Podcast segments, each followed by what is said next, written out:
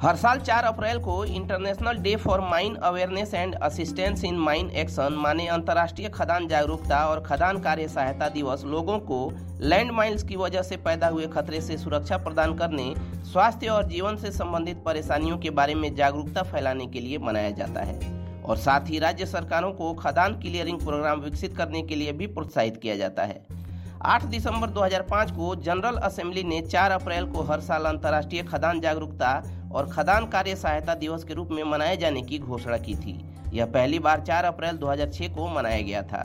इसका उद्देश्य था उन देशों में राष्ट्रीय खदान कार्य क्षमता स्थापित करना और विकसित करने में सहायता करना जहाँ खदानों और विस्फोटक युद्ध अवशेष सुरक्षा के लिए एक गंभीर खतरा पैदा करते हैं। इसके लिए राज्यों द्वारा प्रयास संयुक्त राष्ट्र और संबंधित संगठनों के साथ मिलकर सहायता की जाती है।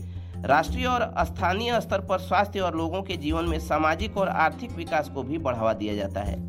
अंतर्राष्ट्रीय खदान जागरूकता और खनन कार्य सहायता दिवस को लेकर हर साल एक थीम रखी जाती है।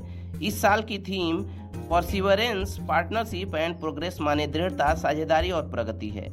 इस थीम के ज़रिए लोगों में मानवतावादी तरीके से शांति का निर्माण और सुरक्षा के सुधारों की संरचना और सतत विकास करना शामिल है। तकरीबन 20 सालों से संयुक्त राष्ट्र माइन एक्शन सर्विस माने उन्मास प्रभावित लोगों की समस्याओं को सुलझाने और आम नागरिकों के सामने आने वाले विस्फोटक से पैदा हुए खतरों का हल कर रही है। असल में वे नागरिकों की रक्षा करते हैं, शरणार्थियों का समर्थन करते हैं, वसूली गतिविधियों को सक्षम करते हैं, मानव अधिकार कानून आदि की सहायता करते हैं। चलिए दोस्तों कोराफ्लेक्स पर आज के इस पॉडकास्ट में इतना ही। जानकारी आप तक पहुँचती रहे, उसके लिए आप हमारे यूट्यूब चैनल को सब्सक्राइब कर लें और फेसबुक पेज को लाइक कर लें। साथ ही साथ अपने दोस्तों, रिश्तेदारों के बीच इस पॉडकास्ट के लिंक को शेयर भी करें। मिलते हैं एक और पॉडकास्ट में। तब तक keep searching for knowledge and try to